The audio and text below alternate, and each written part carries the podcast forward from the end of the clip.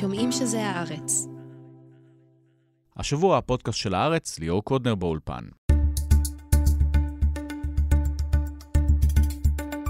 המחאות נגד ההפיכה המשטרית ברחבי הארץ נכנסות לשבוע העשירי, כשמספר המשתתפים עולה ועוד ועוד קבוצות מצטרפות למאבק. בר פלג, הכתב שלנו, מלווה כבר שנים את ההפגנות נגד נתניהו, הוא יסביר מה שונה הפעם. נדבר גם עם חלק מהמארגנים, שקמה ברסלר, רועי נוימן, אייל נווה ורוני פרוקצ'ה.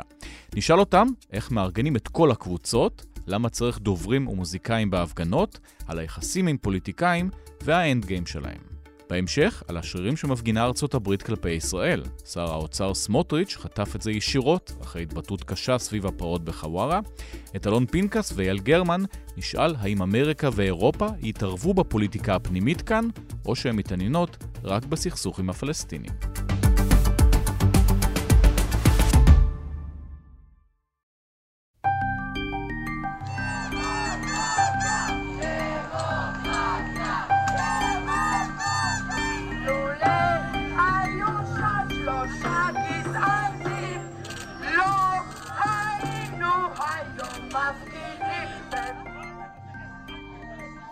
המחאה נגד ההפיכה המשטרית נכנסת לשבוע העשירי שנה, שלום בר פלג. אז אתה מלווה גם את המחאה הזאת, גם מחאות קודמות, מה שונה? אני חושב שיש כל מיני דברים ששונים במחאה הזאת, למרות שהיא בסוף איזושהי אבולוציה של uh, מחאות של הרבה מאוד שנים. יש פה קודם כל שני כוחות חדשים שלא היו עד היום במגרש של המחאה נגד נתניהו. אחד זה הכוח הכלכלי, אנחנו רואים את זה גם במחאת ההייטקיסטים וגם בכלל בכל המחאה של uh, כלכלנים כנגד המהפכה המשטרית. והדבר השני זה אותה קבוצת uh, מילואימניקים. ובכלל כל מה שקשור באמת בסוגיית הסירוב אה, להתגייס למילואים. אלה שני כוחות שלא היו, עד היום זה היה מפגינים, שמאוד uh, מזוהים לצורך העניין, באמת עם ההתנגדות לנתניהו ועם הצד השמאלי של המפה. פה זה כבר דמויות אחרות, ופה זה כבר מקומות שלא השפיעו עד היום על נתניהו בכל מה שקשור בהתנגדות אליו, אל הממשלות שלו לאורך השנים. יש גם את הלחץ הבינלאומי שנדבר עליו עוד מעט, אבל עוד קודם בזירה הפנימית, פשוט לחץ מכל הכיוונים. ויש גם עוד דבר שהוא חשוב לציין. אותו קהל שלאורך שנים הפגין נגד נתניהו, עבר איזשהו גם כן אבולוציה עם השנים. ראינו את זה לדעתי בשיא באמת באותו סיפור של הפגנה מול המספרה ששרה נתניהו הייתה בה, בכיכר המדינה. פעולות כאלה בעבר, כשאנחנו מדברים על נגיד מחאת באים לבנקאים, היו מקבלות הרבה פעמים תקצוק מאנשים וכזה. זה ברק כהן או אנרכיסט. למה ככה? יש לו שיר, למה כך? בדיוק על זה. והיום זו הייתה פעולה שהיא המשך ישיר של הדבר הזה, והפעולות הישירות קורות כל יום, אני רואה את זה בוואטסאפ כל הזמן, מול בתי שרים, גם אם זה משהו שהוא טיפה יותר אד אה, הוקי כזה, פשוט לעבור שם עם חולצות מחאה ולשים שלטים, וגם אם זה ממש הפגנות מדי יום, ישירות, אל uh, מקבלי ההחלטות. אז צירפנו פה ארבעה ממארגני ההפגנות האלה. עכשיו אה, לבן גביר יהיה קל יותר להגיע למי מארגן את זה באמת. אז uh, איתנו ארבעה. רוני פוקצ'ה, את uh, מייצגת את מחאת הסטודנטים, שלום. שלום. אייל נווה, אתה מהמילואימניקים. שלום. ויש לנו גם את שקמה ברסלר, גם פיזיקאית וגם uh, ממקימות הדגלים השחורים. אהלן. ורועי נוימן, יועץ תקשורת, אתה עובד עם הקבוצות השונות. שלום לכולם. שקמה, את רואה כמו בר שזה מאוד מאוד משתנה והופך uh, לנופח יותר עממי? אני יצאתי כעממי לפני uh, שלוש שנים באופן מאוד ספונטני. לא חייבים להיכנס לוויכוח הזה, אבל המסגור של בר, של כל מה שהיה קודם, בעיניי uh, שגוי, סליחה. אז בואי תקני. א', כשאנחנו יצאנו עם הדגלים השחורים, זה היה ערב uh, למחרת בעצם סגירת בתי המשפט על ידי אוחנה, והסירוב של uh, יולי אדלשטיין בעקבות הבקשה של יריב לוין לא לקיים את פסיקת בג"ץ. אנחנו יצאנו בקריאה לדמוקרטיה. מה ששומעים בכל מקום, דמוקרטיה, הומצא כבר אז. לא משהו חדש, זאת אומרת? לא משהו חדש בכלל. אחר כך היה נוח למישהו למסגר את זה כמלחמות נגד נתניהו. באופן אישי, נתניהו לא עניין אותי ולא מעניין אותי בכלל. אני חושבת שהוא מחולל והוא הורס, אבל מה שהוא הורס זה את הדמוקרטיה. הוא פחות מעניין אותי ברמה האישית. בטח ובטח, זה גם אז וגם היום היה נוח למסגר את זה כהפגנת שמאל. אני לא יודעת מה זה שמאל, אני לא חושבת שאני שמאל בהגדרה, ולכן uh, המסגור ההוא היה שגוי, ואני שמחה שסוף כל סוף, בגלל המסה הקריטית, אפילו מי שרוצה למסגר את זה ככה ונכנע לנרטיבים שמוכתבים מבחוץ, מבין שזה לא ככה. זו מחאה שהיא חוצת מגזרים, היא חוצת אוכלוסיות, והיא גם uh, מביאה באמת סקטורים uh, נוספים. אייל, איך אתה הגעת להפגנה הזאת? נזכיר אתה מהמילואימניקים, וזה אולי ה-game changer של הסיפור עכשיו. פשוט מחרדה. אני לא אחד שהפגנתי לא בבלפור, ואני גם לא אכפת לי עוד פעם מנתניהו ומה שקורה, דווקא להפך, אני, הממשלה לגיטימית בעינינו, יכולה להמשיך, ככה החוק קבע. אבל פתאום משנים את כללי המשחק ונותנים לשליט להיות המחליט היחידי ורומסים את בג"ץ, ואז זה מוציא את כולנו החוצה, זה ברור, אין פה שמאל וימין, יש פה רק עניין של דמוקרטיה. אבל מה הקפיץ אותך? הריסת בית המשפט, פשוט זה שאני חרד לילדים שלי, אני חרד למה שהולך לקרות פה. אני חרד לזה שלא נוכל לחשוב, ויגידו לנו איך להתלבש ומה לעשות, איך לקום בבוקר ולמי להצדיע וכולי.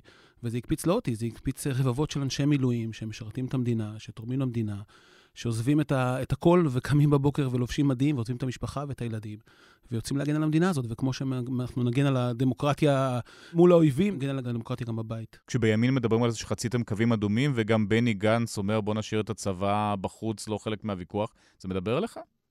כן, אז אחד, אנחנו קודם כל קוראים להמשיך לשרת במילואים, באותה צורה, זו מדינה שלנו. אני חושב שאחד הדברים הטובים שקרו במחאה הזאת, במאבק הזה, או בהתנגדות, זה הדגל, הציונות שמפעפעת בנו. פשוט יש לנו פתאום חזון ציוני חדש, וזה דמוקרטיה. אני חושב שזה הדבר הכי טוב שקרה לנו כמחנה חבוט. ואני מדבר על המחנה המרכז ימין, המרכז שמאל, האנשים השפויים, הליברלים. אנחנו קוראים להמשיך לשרת מצד אחד, מצד שני, לא להתעסק עם הצבא, אל תתעסקו עם אנשי המילואים. אנחנו בסוף אזרחים שמשרתים את המדינה. רוני, הסטודנטים לא התייצבו כגוף אחד אה, להפגנה הזאת, דווקא התאגדות הסטודנטים לא לקחה חלק, אבל אתם כן מייצגים את מי? אנחנו מייצגים באמת את הסטודנטים שמרגישים שמה שקורה פה הוא לא כמו בדרך כלל. אני מאוד מתחברת למה שנאמר פה קודם, שהיו סימנים מקדימים לפגיעה בדמוקרטיה. אנחנו הרגשנו את זה בכל מיני נקודות דרך בעבר, אבל מה שקורה עכשיו זה באמת משהו שהוא שונה. יש כאן שינוי טוטאלי של כללי המשחק, וסטודנטים מבינים את זה, ולאט לאט אנחנו רואים שעוד ועוד סטודנטים מתחילים להצטרף אלינו. אנחנו כבר עשר אלף סטודנטים בכל הארץ, עשרים מוסדות אקדמיים. באמת, כמו שאתה אומר, ההתאגדות עצמה לא מגבה אותנו, אבל זה דווקא מראה את הכוח שלמרות שההתאגדות לא איתנו, אנחנו צמחנו באופן ספונטני ואורגני, ובאמת נהיינו חוד החנית בהפגנות ובכל מיני פעולות בכלל. את מבינה למה ההתאגדות לא איתכם? כי הם פוליטיקאים והם צריכים את השרים, את הממשלה ומישהו לעבוד איתו? אני חושבת שזה עניין פוליטי, כן. אני לא אכנס uh, לעומק ללמה אני אישית חושבת שזה ככה. אני כן אגיד שמי שעומד בראש התאגדות הסטודנטים נמצא בארגונים, ואפשר, uh, אם עושים מחקר מאוד מאוד קטן, להבין מאיפה הוא מגיע ומה האג'נדה שלו, ומשם גם להבין שזה משהו שבאמת לא נוגע לרוב הסטודנטים בישראל כיום. יש משהו מעניין בסיפור של הסטודנטים, כי הוא קשור גם לעוד קבוצות אחרות במחאה, אם דיברנו על השוני שלה ממחאות קודמות. אני מדבר נגיד על הגלימות השחורות, החלוקים הלבנים. זה קבוצות בעצם שיש להם איזשהו איגוד מקצועי מעליהם, כמו לצורך העניין התאחדות הסטודנטים. האיגוד לא לוקח חלק, לפחות רשמי, במחאה. טוב, גם ההסתדרות, אגב, לקחה צד, החליטה לא להתעסק נכון. בזה. ושים לב שבאחת ההפגנות, בקפלן, אחת הנואמות המרכזיות הייתה יושבת ראש איגוד העובדות והעובדים הסוציאליים, והיא תחת ההסתדרות. והם לא יצאו לשביתה, אבל היא כן הגיעה ונתנה לפחות את המחאה שלה בזה שהיא עומדת על הבמה ונואמת, וזה העניין, יש גם איזשהו ניסיון של האיגודים הישנים, הם כבר לא רלוונטיים כרגע כשיש כל כך הרבה ביעבוע מהשטח, וזה דבר שרואים אותו וזה חלק מאותה מחאה יותר באמת עממית ורחבה. אני רוצה להתווכח טיפה עם מה שבר אמר קודם. בדרך כלל, מחאות הן מתחילות על נושא אחד, והדרך שלהן להתרחב זה להרחיב נושאים. הדוגמה הקלאסית של זה זה 2011, התחלנו רק על דיור, וזה התרחב... לקוטג'. זה התחיל קוטג', אחרי זה דיור, ואחרי זה זה התרחב לעוד לעוד נושאים, זה הגיע לעם דורש מלא מלא דברים. וגם מחאות אחרות, הלהט"ב התחיל עם הפונדקאות, והתרחב לשוויון זכויות מלא לקהילה הגאה. פה מה שקורה זה משהו מאוד מעניין, זו מחאה שעכשיו אנחנו נכנסים לשבוע העשירי שלה, והיא לא מתרחבת בנושאים שהיא מתעסקת בהם, היא מתעסקק אך ורק בדמוקרטיה. טוב, למרות שההגדרות של דמוקרטיה מאוד שונות גם מבין היושבים פה. אבל כולם מדברים על שמירה על מעמדו של uh, בית המשפט העליון, ועל uh, אי-פוליטיזציה של שומרי הסף, שזה היועצים המשפטיים, זאת אומרת, כולם נכנסים לזה, והיא מתעסקת אך ורק בנושא הזה, ומה שמאוד מעניין, זה נותן להרבה מאוד קבוצות הזדמנות להישפך לתוכה. פתאום לימור לבנת הסכימה לבוא ולנאום, ויש דוברים מימין ומשמאל ויהודים וערבים, וכולם מרגישים מאוד בנוח להיכנס לזה, כל עוד מרחיבים את זה, ובגלל זה היא מצליחה גם להתעצם לאורך זמן ולגדול. באמת יש פה הרבה ארגונים שעובדים אחד ביחד עם השני, אחד uh, לצד השני. איך מתאמים ביניהם? וואטסאפים, איך זה עובד, uh, שקמה? אז א', יש הרבה מאוד פעילות שהיא אורגנית, שקבוצות מארגנות אה, בפני עצמן את מה שהן רוצות לעשות. יש גם הרבה קבוצות משותפות, קם אה, מטה מאבק, ששם לו למטרה לעזור פשוט לקבוצות השונות להביא לי, לידי ביטוי את עצמן ול, ולספק להן את, ה, את מה שהן צריכות כדי לפעול. אז באופן הזה, וזה מאוד יפה, כי גם כשקוראים לעשות משהו, אז א', הרבה פעמים יש קבוצות שלא רוצות לקחת חלק, והכיוון השני הוא גם הפוך. המון קבוצות מצטרפות, אבל מצטרפות באופן עצמאי לתוך האירוע הזה, ומשתתפים אה, במה שעושים. האופוזיציה משתוללת בכנסת, וחברי כנסת שלה קופצים על השולחנות. רון חולדאי מסית לשפיכות דמים, במפורש. ובהפגנת השמאל קוראים לראש הממשלה בוגד. אני קורא לראשי האופוזיציה, תפסיקו עם זה. תפסיקו לדרדר בכוונה את המדינה לאנרכיה. תתאפסו על עצמכם, תגלו סוף סוף אחריות ומנהיגות, כי אתם עושים את ההפך הגמור. ואני רוצה להגיד לכם משהו נוסף. אז כשבליכוד קוראים לזה אנרכיה, זה אולי לא בתור גנאי, אבל זה כן סוג של אנרכיה, כל קבוצה עושה מה שהיא רוצה, לא? אנרכיה זה שיטת משטר, לא שיטת משטר, שאומרת שלא רוצים שיהיה שום סדר ושום שיטת משטר, אנחנו רוצים דמוקרטיה. אז גם פה אני יודעת שזה היה ניסיון לעשות מין משחק מילים, אבל בגלל שהציבור מקשיב, אז בואו נעשה סדר. אנרכיה זה מה שמנסים אה, חבורת חורבן הבית, נקרא לזה, לעשות כאן. אנחנו רוצים משטר תקין, מסודר, עם משטרה, עם צבא, עם uh, סדר ברור בין הרשויות, uh, איזונים ובלמים. דמוקרטיה, הכי הפוך מאנרכיה שיש. המחאה היא עממית, אזרחית, ספונטנית, אורגנית. זה לא אנרכיה, כולם פועלים למען מטרה משותפת, וזה עובד מאוד מאוד יפה, זה כמעט קסם. בר, כשאתה מקבל בתור עיתונאי הודעות מכל הקבוצות האלה, איך אתה יודע מה יותר רציני, פחות רציני, מה צריך לסקר, מה לא צריך לסקר? יש לי מקורות בשטח, אז יש לי מספיק אנשים שמדווחים לי, אני גם בדרך כלל נוהג לפני הפגנות להזכיר שוב את הטלפון שלי בכל מיני פלטפורמות אה, של רשתות חברתיות כדי שאנשים ידווחו לי מהשטח. ואני פשוט יודע לאן להגיע, כי אני מבין מה הכוונה לעשות היום, ובסוף איזה אירוע עשוי להוביל גם לחיכוך מסוים, או לכמות אנשים מרשימה. זאת אומרת, אם שרה נמצאת במספרה ואתה מבין שמתחילה התאספות שם בחוץ, אתה מבין שיש שם אירוע. אז למען האמת, האירוע עם שרה, הוא התחיל בערך בשעה לפני שיצאתי לשטח, לצעדה שיצאה ממוזיאון תל אביב. ואני הייתי עם הצעדה בכלל. היה שם 3,000 איש פחות או יותר, אולי אה, יותר מזה, צעדו, הלכתי איתם. וזה היה נראה לך האירוע המשמעותי של הערב. באותו הרגע כן, כמובן, כי סך הכל, מה, מה היה מול המספרה של שרה נתניהו בשלב הזה קודם כל? היה שם 100 מפגינים, אולי 200 מפגינים, עמדו והפגינו וחמישה שוטרי יס"מ. אחר כך, כשהצעדה הגיעה, המספרים גדלו. אבל בסוף זה מה שהיה. היה צריך שיהיה שם צלם, כי יכולים להיות שם פריימים מאוד מאוד חזקים, ואנחנו עיתון, ואנחנו צריכים גם את זה. היה לי מספיק אנשים בשטח שגם דיווחו לי באותו רגע, אבל הגעתי בסוף לשם שעה לאחר תחילת האירוע, יחד עם הצעדה והכוח הקריטי של המפגינים, ובעצם זה עבר להיות המוקד של תל אביב לאותו הערב. אחרי יום שיש לציין שמה שקרה בו, אני הייתי בטוח שבערב לא יגיעו אנשים.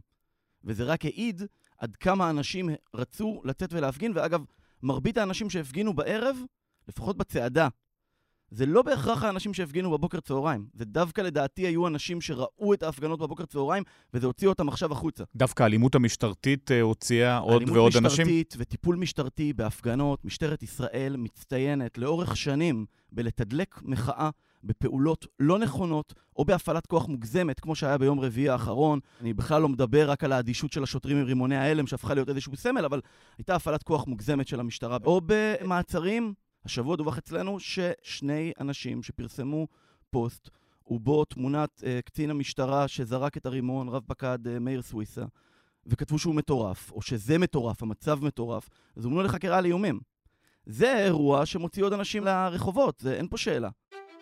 אני חושב שהפגנות זה דבר מאוד מאוד חשוב. אני חושב שצריך להקשיב ולשמוע ממה הם דואגים וממה הם מפחדים. כן, כן, בסדר, נכון.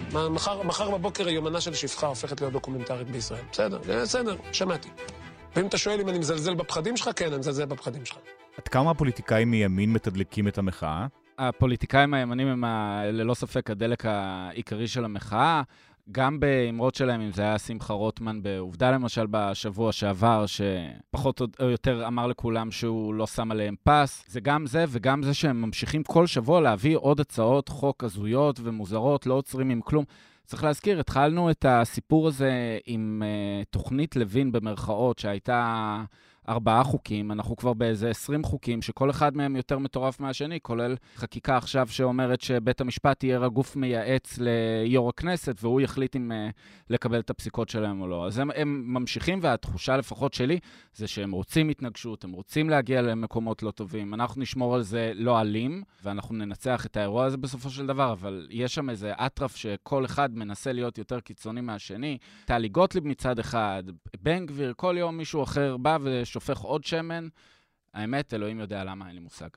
אייל, מבחינת העבודה עם פוליטיקאים, דווקא בצד השני, שמזמינים אותם uh, להפגנות השונות, uh, מזמינים אותם לנאום, איך זה עובד? יש תקשורת מולם, הם אורחים, או איך זה עובד? אנחנו אישית uh, לא מדברים עם פוליטיקאים וגם לא, לא רוצים. אני חושב שזו מחאה אותנטית שבאה מתוך, מקרבנו. אה, מהשטח, אנחנו לא מחבקים אותם וגם לא רוצים את עזרתם בשום דבר, למרות שכמובן הם רוצים להתקרב לדבר הזה. אני חושב טיפה הפוך, אני חושב דווקא בצד, בצד שלנו כמילואימניקים, עצם השתיקה של שר הביטחון בנושא ההפיכה המשפטית, שכבר ברור היום שיש פה הפיכה משפטית, כבר לא, אין פה מישהו עומד ומנסה להסביר למה זה יהיה טוב, אלא ברור שהם מחריבים את הבית, הוא לא מוציא הגה. טוב, וגם... גם הרמטכ"ל בינתיים שותק. הרמטכ"ל התחיל ליישר, הוא בהתחלה התחיל מבוהל, הוא התחיל ליישר עמדה איתנו, והוא מבין שההפיכה הזאת קורעת את העם, וגם פוגעת בביטחון המדינה. זה חיילי צה"ל הולכים לעמוד לדין בבית המשפט בהאג, הם לא יצאו מהארץ, פשוט, ולכן גם הטייסים נמצאים שם וכולם, שהם מתנדבים לשירות. ולמפקד חיל האוויר דווקא תיתן צל"ש? כן, אני חושב שהוא מתחיל להבין, הייתה שיחה מאוד קשה, הוא הבין שאנשים נחושים הם חוד החנית, ואני חושב שהוא מבין שהם לא יפעלו במדינה דיקטטורית. זה המצב. אנחנו כמובן, אמרתי, אנחנו קוראים להמשיך לשרת את הצבא, הוא הצבא שלנו, זו המדינה שלנו. אנחנו מאמינים במדינה הזאת בסוף, אני מאמין שאנחנו ננצח את הדבר הזה, אבל השתיקה של הפוליטיקאים מהצד שלנו, שנחשבים ביטחוניסטים, גם ניר ברקת ודיכטר, שלא מדברים, הם פשוט נעלמו דום בדבר הזה. אני חושב שזה מתסיס אצלנו את החוסר ההבנה לאן הם הולכים ואיך הם נגררים על ידי אנשים משיחיסטים לתוך הדבר הזה. ההפגנות הגדולות בקפלן, כשמארגנים את ה line-up, איך זה עובד? יש לנו קבוצה קטנה שאנחנו עושים את זה. האמת, בהתחלה, בהפגנות הראשונות היינו מתחילים לעבוד על זה ביום ראשון, ואז למדתי לקח ומתחילים לעבוד על זה ביום רביעי, כי אתה לא באמת יודע מה יהיה ה framing לאותו סוף שבוע. זאת אומרת, רק ביום רביעי אתה מצליח להבין מה עשו ב... מתחילים להבין מה המסגור הנכון שאנחנו צריכים לדוברים, ולפי זה בוחרים. אנחנו מאוד משתדלים שההפגנות יהיו קצרות, למעט אה, פעמיים אנחנו לא עוברים את השעה. למה? כי אז לאנשים נמאס? כי אנשים רוצים גם לצאת למחות אחרי זה, רוצים לצאת לצעדות. במיוחד בשבוע האחרון, האנרגיות בקהל הן נורא נורא מתוחות, ואנשים רוצים לפעול, אז אנחנו רוצים גם לתת להם את האופציה הזאת. משתדלים מצד אחד שהדוברים יהיו כמה שיותר אנרגטיים וידעו להחזיק את הקהל, ולהעביר את המסרים הנכונים שהם לאותו זמן, ששוב, זה עניין שתוך יומיים הנושאים מתחלפים. אם לפני שבוע הנושא הכלכלי היה הנושא היחידי שהיה בכותרות, עכשיו זה הנושא של המילואימניקים וביטחון ישראל, אז לקבוע את זה מראש, זה... ויתרנו על הרעיון. ערב טוב לכל האנרכיסטים. ערב טוב לכל הטרוריסטים. שלום לכם, פטריוטים, אוהבי ישראל. אני רוצה לפנות מכאן לבנימין נתניהו ולראש הממשלה האמיתי יריב לוין ולומר לכם בשם כל הקהל היקר הזה אנחנו לא מפחדים לימור לבנת לדוגמה, מה, מדברים איתה הרבה זמן, בואי תבואי, תבואי, תבואי, לא מוכנה, ופתאום יום אחד אומרת לכם אני באה, ואז מזמינים אותה? עם לימור זה היה ממש כך. יש עוד דמויות שבהתחלה לא הרגישו נוח, כי הפגנות בתל אביב ישר מתקשר לאנשים עם הפגנות בכיכר רבין והפגנות שמאלנים. שמאל. בדיוק, ו- ולא מרגישים בנוח, ואני מבין את זה. אגב, זה לא רק אה, לימור, זה גם דוברים ערבים וכלכלנים שהרגישו עם זה לא בנוח. מה, אני אעמוד על במה בהפגנה? זה, אני כלכלן, זה לא אני באקדמיה. והדברים האלה מתחילים עם הזמן להיסדק, להיסדק, להיסדק, ועוד קבוצות מבינות שזה... לא אירועים שהיו בשנים האחרונות, אלא זה אירועים אחרים לגמרי, ומוכנים לבוא ולהשמיע קול. דיברנו מקודם באמת על איזושהי אבולוציה כזאת של המחאות בשנים האחרונות. בבלפור ובהפגנות הדגלים השחורים הייתה איזושהי הבנה של פחות נאומים, ושל יותר מחאה עממית בכיכר פריז במקרה הזה, ובמחאה הזו כן, די מהרגע הראשון היו נואמים ונאומים, וגם כנסת, כשהיה בפעם הראשונה מול הכנסת, בהפגנות הראשונות שם, נאמו פוליטיקאים, שזה לדעתי לראשונה. ואולי גם ולאחרונה. זהו, אני לא הייתי בטוח לגבי זה, כי פספסתי איזה שבוע. למה? כי מה שקורה ברגע שאתה שם פוליטיקאים, זה גורם לאנשים שלא תומכים באותם פוליטיקאים, גם אם הם תומכים באותו נושא, לא בנוח להרגיש לבוא, ואנחנו רוצים שאנשים ירגישו בנוח לבוא להפגנות. זה היה הדבר הכי חשוב לפני הכל. הכל ברור, אז למה אז זה דווקא היה כאילו...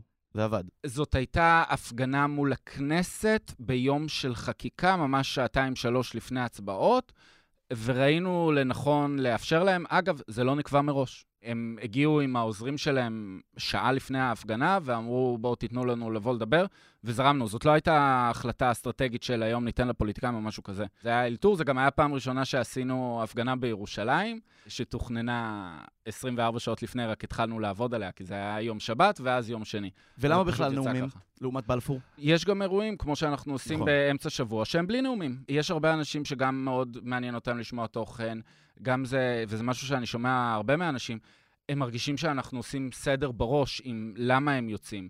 אז זה גם חשוב, יש גם את זה, גם צעדות, צריך לתת פלטפורמות לכולם לבוא להשתתף באירוע הזה. יש נואמים מסוימים שמביאים קהל? יאיר לפיד למשל בא להרצליה, אז יותר אנשים יבואו בסוף שבוע הזה להפגנה בהרצליה? אני לא חושבת, אני חושבת שההפגנות גדלות באופן אורגני בכל הארץ. אגב, גם במעוזים אה, שלכאורה נתפסים כמעוזי אה, אה, ליכוד, כמו נתניה, כמו אשדוד, כמו בת ים, ראינו גם כבר אה, מקומות בבית שאן ובעוד מלא מקומות עפולה בארץ. גם הייתה, אם אני לא טועה. עפולה זה מוקד, והרבה. אז קשה יהיה לקבוע מבחינה היסטורית מה הגדיל והאם הגדיל, אנחנו רק שמחים שכל המערך הזה גדל, הולך וגדל, הולך וגדל. רוני, להוציא חברים להפגנה זה קשה, או שאת אומרת יש הפגנה הערב והחבר'ה באים? אני חושבת שזה היה מורכב בתקופה האחרונה, במיוחד כי היינו בתקופה של אה, מבחנים.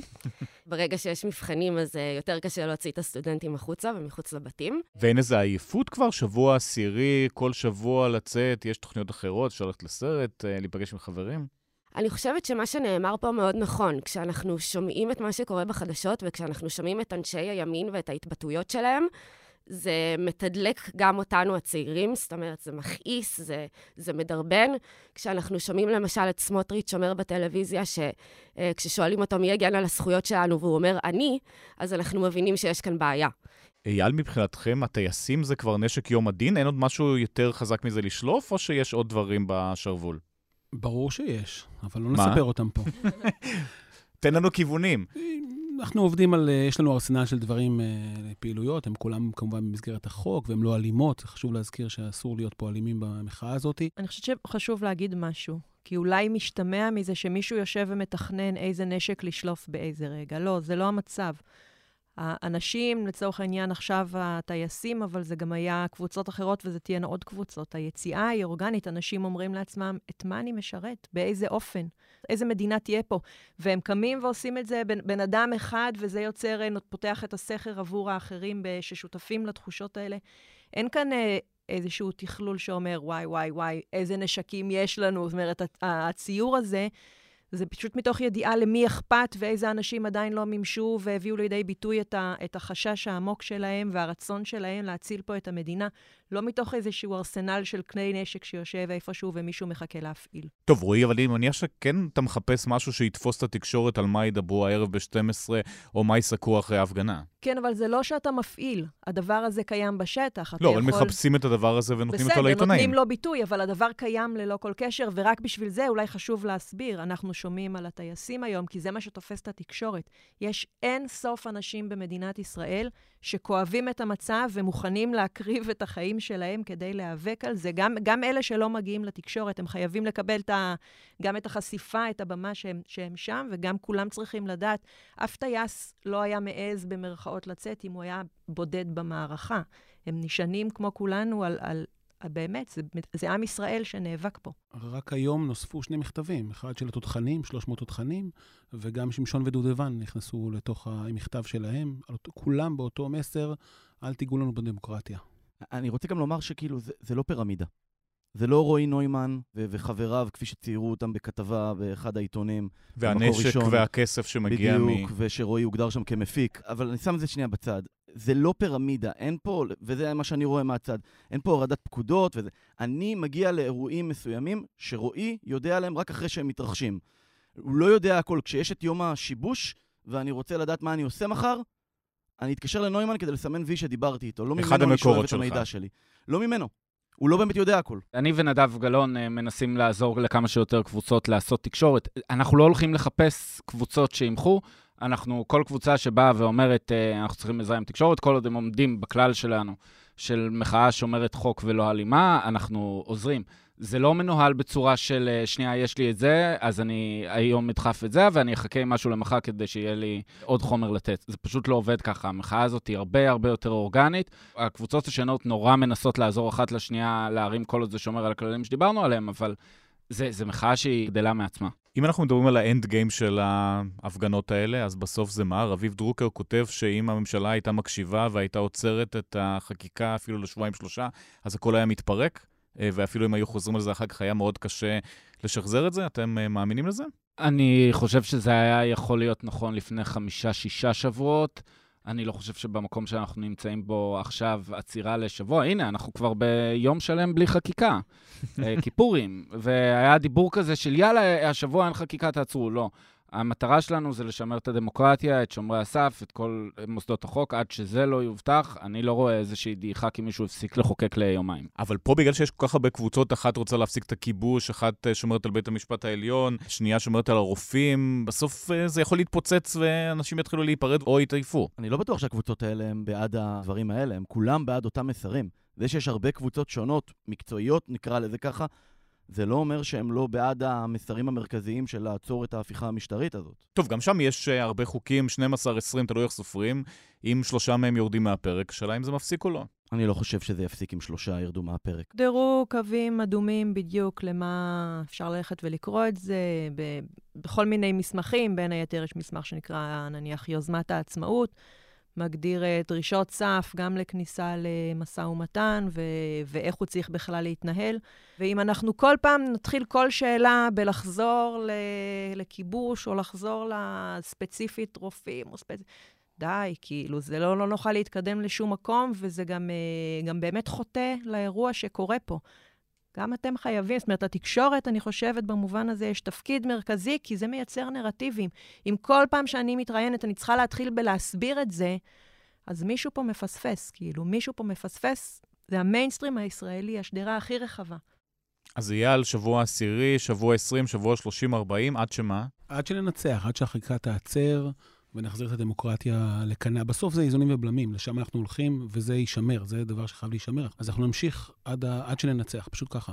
בר, אתה גם צופה כל שבוע עוד ועוד ועוד ועוד אנשים, או שמתישהו נגיע לתקרת זכוכית שאנשים או כבר יתעייפו, לא ירצו לצאת מהבית, או לא יצטרפו אנשים חדשים? בוא נתחיל מזה שיש איזשהו תאריך תפוגה קטן מסוים של תום המושב.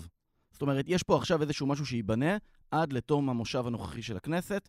מה יהיה אחרי תום המושב? זה מאוד מאוד תלוי. האם יעבירו פה את זאת החוקים האלה? הפגנות שעוצרים אותם, אחר כך קשה לחדש. לא, המומנטום הולך, אני לא? לא בטוח לגבי זה, פשוט אני חושב שיכול מאוד להיות שהמחאה תשנה איזושהי צורה. לתקופה מסוימת. יכול להיות שנגיד, סתם לדוגמה, אין צורך עכשיו בלהפגין בקפלן. צריך להעביר את ההפגנות לירושלים, צריך להעביר את ההפגנות אולי למעון ראש הממשלה. הכל יכול להשתנות. זה לא אומר שהמחאה תיעצר בתקופה הזאת.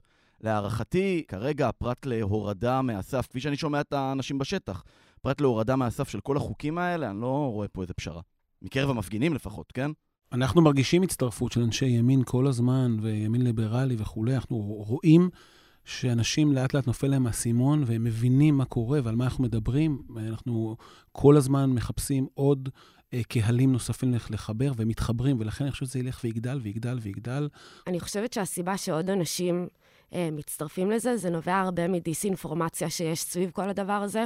אנחנו בסוף מדברים על נושאים שהם משפטיים, לא כולם מבינים את זה לעומק. אה, וככל שעובר הזמן, גם כל מיני מיתוסים לגבי מה שהממשלה מציגה את הרפורמה להיות, כמו שמה שהם מנסים להשיג זה משילות. אנשים לאט-לאט מבינים שמדובר במסכות שמתקלפות, ולכן אנשים גם מצטרפים עוד ועוד ועוד. שזה באמת אה, יעבור לקריאה שנייה ושלישית, אני באמת חושבת שיביא גם את ה...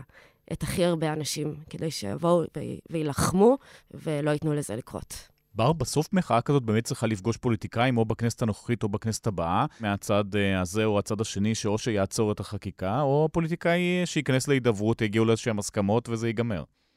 אני באמת, בכנות מלאה, לא חושב שיש פוליטיקאים שבאמת מייצגים את המרכז של המחאה הזאת. טוב, גם אם הם לא מייצגים שאם בסוף... יאיר לפיד אמר משהו, אז אה, אוקיי, כל המפגינים אומרים סבבה, אחי, ו- ומתקדמים. אני לא בטוח שזה ככה, לא לפיד, לא גנץ, אני לא רואה את זה, בטח לא מהאנשים האלה. האם המחאה תצמיח מתוכה, זה כבר, אתה יודע, דברים אה, בעתיד הרחוק, אבל אני כרגע לא רואה איזה פוליטיקאי שכרגע יסור למילתו. אז זה אומר שפשוט כל שבוע עוד קבוצות ממשיכים עד שבעת החקיקה נגמרת? ככה זה נראה כרגע מהשטח, אבל האירוע הזה הוא גם כל כך דינמי, שיכול להיות ששבוע הבא אני אומר לך משהו אחר, כי כל המציאות שלנו גם כאנשי חדשות היא די מטורפת בתקופה הזו, וזה קצב uh, עבודה אינטנסיבי, ב- בלשון המעטה. טוב, בנקודה הזאת אנחנו נעצור. שקמה ברסלר, רועי נוימן, אייל נווה ורוני פוקצ'ה, תודה רבה לכם. תודה גם בר פלג. תודה תודה רבה לך. תודה. תודה. אז תכלס, באיזה מדינה את רוצה לחיות? בא לך עוד מהסמוטריץ' והבן גביר הזה? אם לא, חייבים פתרון לסכסוך עם הפלסטינים. אבל איך? אני נעמי שטרנברג, ונולדתי אחרי אוסלו ורצח רבין. אני חלק מהדור שלא חווה תקווה לשלום. בפודקאסט של יוזמת ז'נבה, הדרך להסכם, אני פוגשת דמויות משפיעות מהצד הישראלי והפלסטיני, ולומדת מההצלחות והכישלונות שלהם. הדור שלי חייב לעשות את זה אחרת, טוב יותר. בכל פרק נעמיק בהיבט אחר מהסכסוך שמעצב את חיינו. נכיר את העובדות ונבין מה עושים עכשיו, כדי לחזור לדרך, להסכם. העונה הראשונה של הדרך להסכם זמינה בכל אפליקציות הפודקאסטים, אז להשתמע, ואיך לא, שלום. Israel spiraling out of control with inner turmoil. Violent protests erupting of Israelis on their own government. The unprecedented demonstrations reaching a breaking point. ועכשיו אנחנו לזירה הבינלאומית, איתנו שניים, אלון פינקס, לשעבר קונסול ישראל בניו יורק, ועכשיו פרשן הארץ, שלום. שלום רב ליאור.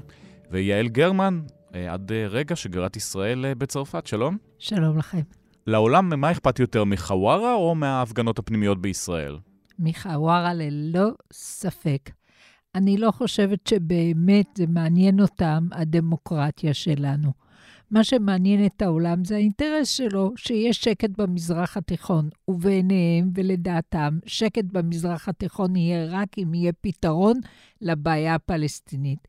והם חד משמעית מחזיקים מזה שנים בהתמדה וללא שינוי במחשבה שהפתרון הוא רק שתי מדינות לשני עמים.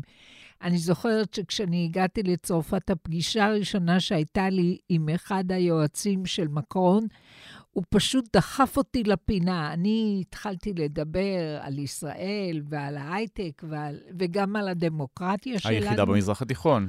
כן, והוא דחף אותי לפינה ואמר לי, ומה עם הפתרון של הסכסוך הפלסטיני? אמרת, על זה אני לא מדברת. זה, לא, לא, אני אמרתי לו, זה מאוד מורכב, זה לא פשוט, והיו לי גם תשובות. אבל ממש הוא לא הניח לי עד שאני אומר לו מה עמדתנו בנושא הסכסוך.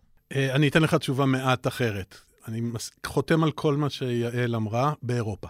בארצות הברית התמונה קצת יותר מורכבת, היא לא שונה, אבל היא קצת יותר מורכבת. באירופה זה ברור. באירופה מ-67' יש גישה כזו אה, כלפי הסכסוך הישראלי-פלסטיני. האירופאים מאוד עקביים בעניין הזה. חלק מזה נובע ממה שמורי ורבי שלמה בן עמי קורא hangover קולוניאלי, וזה נכון על הצרפתים, נכון על הבריטים ונכון על אחרים. הם זוכרים מה היה אצלהם, הם, הם זוכרים מה היה אצלהם, והם הם, הם מודעים, יש רמת מודעות גבוהה לאי צדק. אצל הצרפתים זה יותר מורכב, זה גם קשור לאלג'יריה, ואני לא, לא מומחה לצרפת, לא נכנס לזה כרגע. אבל אצל, באירופה, יעל צודקת ב-101 אחוזים. בארצות הברית התמונה קצת יותר מורכבת. משום שיש פה שני כוחות שמעצבים את, ה, את התגובה האמריקאית. אחד זה ממשל דמוקרטי שקם בין השאר, או, או, או עלה לשלטון, או נבחר ב-2020 כנגד מגמות אנטי-דמוקרטיות לא בלתי דומות למה שקורה בישראל. אני מדבר על טראמפ, הטראמפיזם והשישה בינואר, הניסיון לערער על התוצאות, לגנוב את הבחירות וכן הלאה. ויהודי ארצות הברית, שנתקפו בהלם באלף והלם בה' ממה שקורה פה אבל, בזירה הפנימית. אבל, אבל מתעוררים, ואותם מעניין 37 טייסים מתוך 40 שלא באים ליום אימונים, לא, כי הם מבינים אינטואיטיבית, בקישקס, כמו שאומרים באנגלית, את הסכנות שזה טומן לישראל, לא פחות מאשר חוואה. עכשיו, במה זה מורכב? אני אגיד במשפט אחד. למה זה יותר מורכב ולא באמת שונה מאירופה? כי האמריקאים עשו את הדבר הכי נוח בעולם. הם עשו היתוך. שני הנושאים ביחד, הם גורמים להם עכשיו לסוג של ריחוק, ניתוק, ניכור. וכעס על ישראל שכופה את עצמה על סדר יום שלא מבחירה אמריקאית. הם עסוקים ברוסיה, אוקראינה ובסין לטווח הארוך ובנושאי פנים בוודאי. ובא מר נתניהו עם הממשלה שהם הזהירו אותו יותר מפעם אחת בין הבחירות להקמת הקואליציה. הם הזהירו אותו מזה, ושם עליהם אה, לא משנה מה, ו- ו- וזה מרגיז אותם.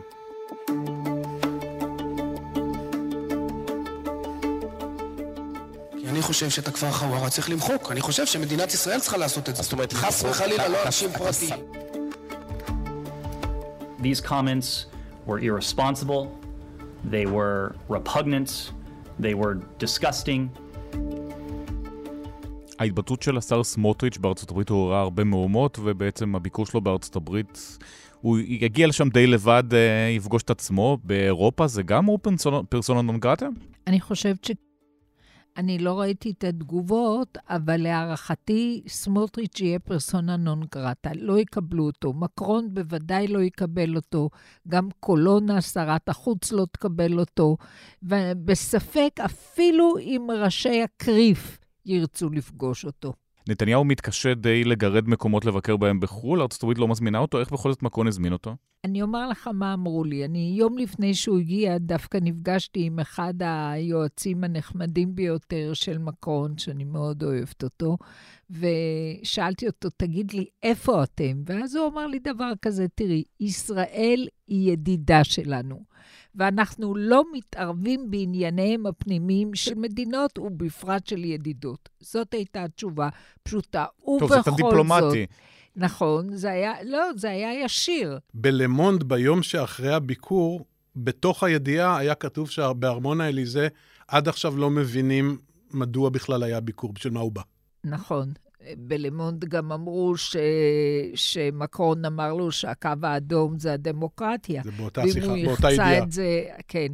ואם תעבור המהפכה המשפטית, יחשיבו אותנו כלא דמוקרטית. ואת זה... לא מאמינה לזה? אני מאמינה, אבל זה בדיוק העניין, שהם מחכים שהצפרדע תמות ושמיים ירתחו. הרי אנחנו כל הזמן נמצאים בשאלה הזאת, האם הצפרדע צריכה לקפוץ עכשיו, כשהמים חמימים ונעימים עוד, כשהיא יודעת שהם עומדים לי להיות רתוחים, או לחכות עד שהמים ירתחו, ואז, כמו שאנחנו יודעים, היא כבר לא תוכל לקפוץ. אני רוצה להוסיף למה שיעל אמרה. תראה, הרי באים אצלנו בטענות לצרפתים, ואומרים, למה אתם לא אומרים דברים דומים על הונגריה של אורבן? או על, או על פולין. פולין. שם נזכרו מאוד מאוחר. או על טורקיה. עכשיו, התשובה לזה מאוד פשוטה. הונגריה ופולין הן חברות באיחוד האירופי. מראש, עם כל האי-נחת שיש בצרפת, אבל גם בגרמניה וגם בהולנד וגם במדינות אחרות, האי-נחת מפולין והונגריה, האיחוד האירופי וה, והחוקים שלו והתקנות שלו והרגולציות שלו כופות עליהם אה, סוג של מתינות, הם לא מגזימים. שנית, וזה אולי יותר חשוב, פה נכנס העניין שיעל בצדק אמרה על חווארה.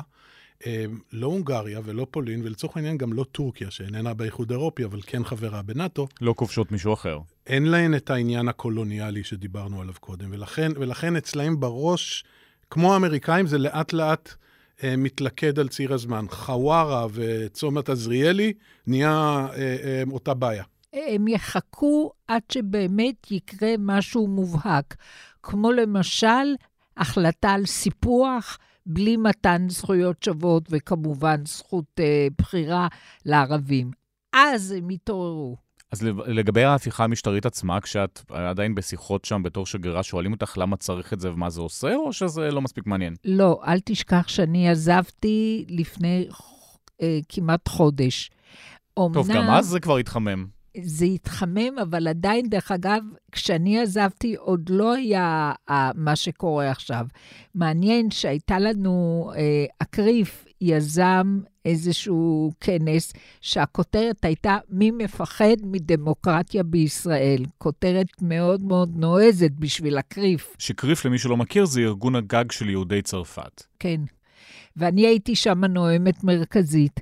ואני דיברתי שם ואמרתי שהדמוקרטיה הישראלית היא מאוד מאוד איתנה, נשענת כמובן על מגדלת העצמאות וכולי וכולי, ועמדה בהרבה מאוד מבחנים, ואני מאמינה שהציבור הישראלי לא ייתן לפגוע בדמוקרטיה. אז זאת היית אופטימית.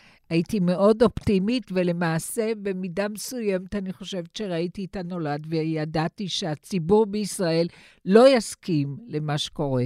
כן, אבל עדיין יעל עשתה את הדבר האצילי וההגון מבחינה אינטלקטואלית, וקמה ואמרה, אינני יכולה לייצג את המדיניות הזו. לכן כשאתה שואל, לכן כשאתה, כשאתה שואל את יעל, ואם היום הם היו שואלים אותך על זה, היא, היא פטורה מלתת לך תשובה. היא לא, היא לא הייתה, אני מדבר בשמה, היא לא הייתה נותנת להם תשובה שתומכת במהלכים של הממשלה. לא. אשר על כן, היא עשתה את מה שהיא עשתה. נכון, זו הסיבה שעזבתי, כי ידעתי שיום אחד הם יבואו ויבקשו ממני תשובה. על כל דבר שקרה בישראל, אני הוזמנתי או לאליזה או לקדורסה, למשרד החוץ, והתבקשתי להסביר מה קורה בישראל. הרבה פעמים קשה להסביר, לא? אז אז היה לי קל להסביר, זה היה... יאיר לפיד מהמפלגה שלך. נכון, ואני כן הבנתי את הכל, וגם כאשר אנחנו לא יכולנו לתת תשובה מספקת, אני הסברתי להם את המורכבות הפוליטית שהממשלה הזאת נמצאת בה, וכל הזמן אמרתי, ותחשבו על האלטרנטיבה. אם הממשלה הזו לא תהיה, מה תהיה האלטרנטיבה? נתתי להם דוגמה ואמרתי להם, תתארו לעצמכם שלפן, מלונשון וזמור יתאחדו ביחד ויעשו ממשלה. זה הסביר להם את הכל בצורה בלתי רגילה, והם הבינו שהאלטרנטיבה היא כל כך קשה שצריך לשמור על הממשלה הקיימת. אז הממשלה של בנט ולפיד. Just as we condemn Palestinian incitement to violence, uh, we condemn these provocative remarks that also amount to incitement to violence. אתם פה מאוד בשיח דיפלומטים ורומזים וזה, ודווקא האמריקאים אה, פה תופסים צעד, גם השגריר, גם משרד החוץ, מתבטאים אה, בצורה מאוד לא דיפלומטית עכשיו בימים האחרונים. כן, תראה, יש בחלקים מהשמאל בישראל איזו נטייה קצת סהרורית לקוות שהאמריקאים יצילו אותנו מעצמנו. זה לא יקרה. יש איזה כעס שמצטבר לו, אה, למה ביידן לא קם ולמה זה... כי זה לא מעניין אותו, כי זה לא מעסיק אותו, כי ישראל היא לא הדבר הראשון שהוא חושב עליו בבוקר. אבל השגריר כי... פה אומר התבטאויות שלא אמר בעבר אני, אף פעם, מגיע, אף שגריר. אני מגיע לזה, נכון, אני, וגם לא מזכיר מדינה, וגם לא נשיא, אני מיד מגיע לזה. מבחינת האמריקאים כרגע, הם לא רוצים שישראל תהיה לא בעמוד הראשון של הניו יורק טיימס, לא בעמוד הראשון של הוול סטריט ג'ורנל, לא בעמוד הראשון של הוושינגטון פוסט, ולא ב, ב, למעלה על המסך אייפד, אה, אה, שבו הנשיא מקבל את ה, מה שנקרא ה-Presidential Daily Briefing, שזה עדכון המודיעין, שישראל מופיעה בו בעמוד הראשון כבר חודשיים, מה שלא היה נכון בממשלה הקודמת. עכשיו, יחד עם כך, הם מבינים שמשהו פה אה, קורה. וזה, זה, דיברת על דיפלומטים. תראה, אתה שואל איך שגריר יכול לייצג... פה לא מדובר בממשלה אחרת או במדיניות אחרת, שאדם, שגריר, בין אם זה יעל, אני או אתה, יכול להגיד, דעתי לא נוחה מזה, אבל יש לי תפקיד. כי אתה אומר, אני מייצג את המפעל הציוני, אני מייצג את מדינת ישראל, אני מייצג את, את מגילת העצמאות, אני מייצג את ערכי היסוד הכמעט קבועים של מדינת ישראל. פה כל המבנה הזה עומד בסכנת הכחדה. ממש ככה. לכן יעל התפטרה, ולכן אני מתקש... באמת, אני לא רוצה להגיד מילה רעה על, ה... על האחרים, אבל אני לא מבין איך הם מתפקדים. אני לא מבין. עכשיו, בהמשך למה שאמרת. מכיוון שככה, האמריקאים, להבדיל מהאירופים שיחסית מתונים... מחממים את השיח? מחממים את השיח. עכשיו, הם עשו את זה בארבעה שלבים. השלב הראשון מגיע הנה לפני הקמת הממשלה, אבל אחרי הבחירות, יושב ראש ועדת החוץ של הסנאט, הסנאטור אה, בוב מננדז, ומזהיר את נתניהו, ומדליף את זה אחר כך, מזהיר את נתניהו מהרכבת ממשלה אה, שבה לסמוטריץ' ובן גביר יהיה תפקיד. ופה מתחילה המהומת, מי הם שיתערבו? אוקיי. ואז יש רמזים אה, מארצות הברית, שארצות הברית מאוד לא מרוצה מהאפשרות שסמוטריץ' יהיה שר ביטחון. אתה זוכר, היה איזה... היה איזה, איזה ספין כזה. אתנחתא קומית של שבועיים שהטיפוס הזה רצה להיות גם שר ביטחון. הוא אגב צודק, הנה הוא עכשיו שר במשרד הביטחון, אבל אוקיי. זה היה השלב השני, וישראל צפצפה. ואחר כך כמה חברי קונגרס הביעו את הדאגה שלהם, וישראל התעלמה. ואז מגיע מזכיר המדינה, אנטוני בלינקן, ועומד ליד ראש הממשלה, ואומר שני דברים מאוד חשובים. אחד, הוא מזהיר את הממשלה מפגיעה במה שנקרא ה- היחסים המיוחדים שמושתתים על ערכים משותפים, ומונה אותם. דמוקרטיה, עצמאות הזרוע השיפוטית, אה, איזונים מבלמים וכן הלאה. ואז עושה דבר מעבר לקונטקסט הדיפלומטי, מעבר להקשר הדיפלומטי, ומשבח את מה שהוא קורא החברה האזרחית. החברה האזרחית זה ההפגנות. החברה האזרחית זו, זו המחאה. החברה... ואפילו נפגש איתם, אגב. ונפגש איתם, כדי, כדי, ש, כדי שלא תהיה, לא יהיה ספק. למה אם... הוא מתכוון. אולם לא. עוברים יומיים, וראה איזה פלא, תום פרידמן, שלא היה לו מה לעשות בו, מהניו יורק טיימס, שלא היה לו מה לעשות באותו בוקר, שולח שאילתה לבית הלבן, וביידן, שהיה משועמם מוות, שולח לו בחזרה שתי פסקאות. אבל אנחנו יודעים איך זה עובד. Uh, וזה מתפרסם בטור של פרידמן, uh, שבו הנשיא בעצם מזהיר בשפה הכי דיפלומטית. עכשיו, ואז בא השגריר האמריקאי ומאיים בשלוש רמות שונות של עוצמה על ישראל. עכשיו בכלל יש דבר משונה, אני לא רוצה להגיד דבר לא אחראי, אבל השגריר האמריקאי לא פה, הוא בוושינגטון בהתייעצויות. מדינה, כשהיא מחזירה שגריר להתייעצויות, בדרך כלל זה צעד של מחאה אה, דיפלומטית, זה דה מרש, מה שאצל יעל בצרפת קוראים. פה לכאורה הוא נסע כדי לעזור בהכנת הביקור של צחי הנגבי. אתה אומר שהם יחזירו את השגריר? אני אומר שהם הרגישו צורך שצריך, יכול להיות שהוא אמר, אני צריך לדבר איתכם וזה לא לזום. יש תפריט. כמו, כמו בתפריט, יש את המנה ויש את המחיר.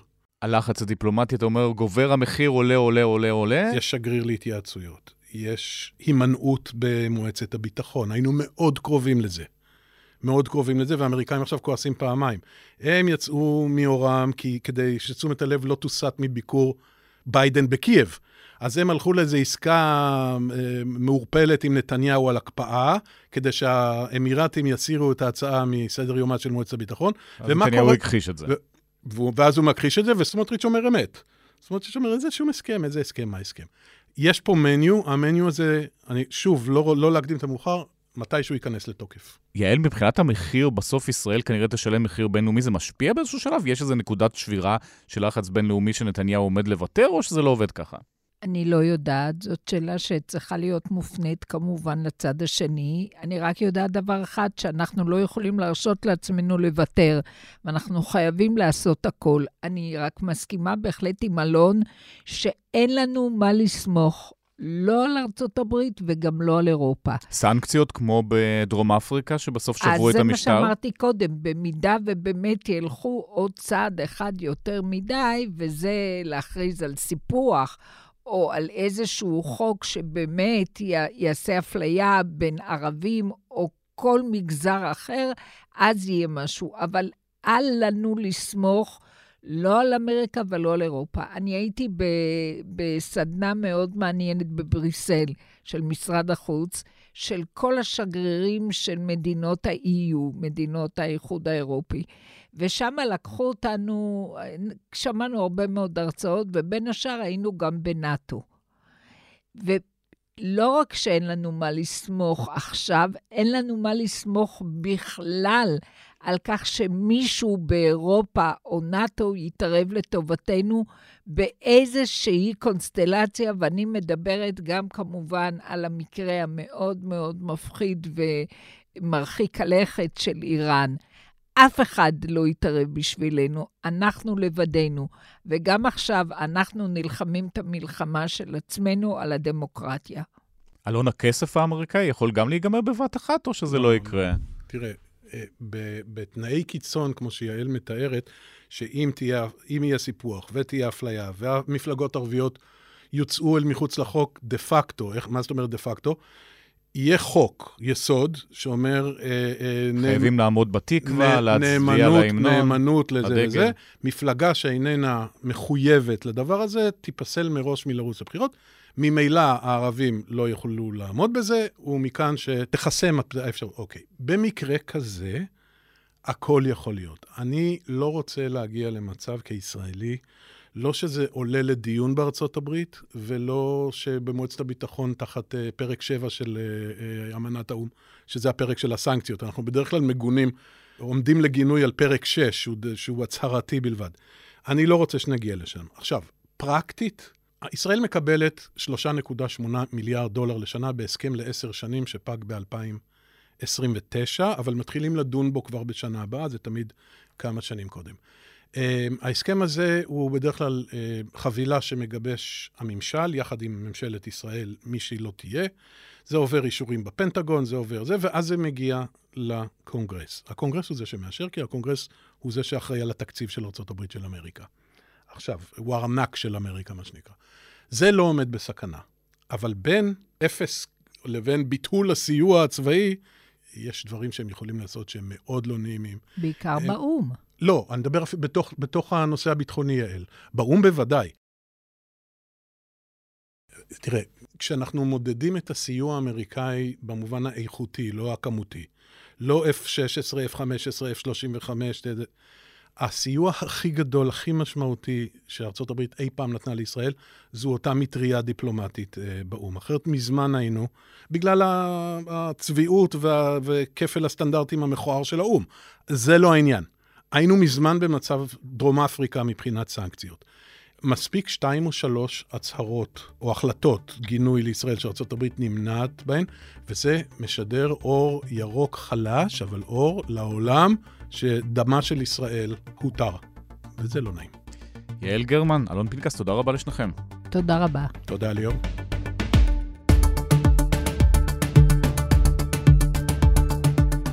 הארץ השבוע כאן סיימנו. בצוות, ניצה ברגמן, אסף פרידמן ואמיר פקטור, על הסאונד, אברי רוזנצבי, מאיה בן ניסן ודן ברומר. אני ליאור קודנר, אנחנו כאן מדי יום שלישי. אתם מוזמנים לדרג את הפודקאסט הזה בחנויות האפליקציות, זה עוזר לנו להגיע לעוד אנשים. בינתיים להתראות.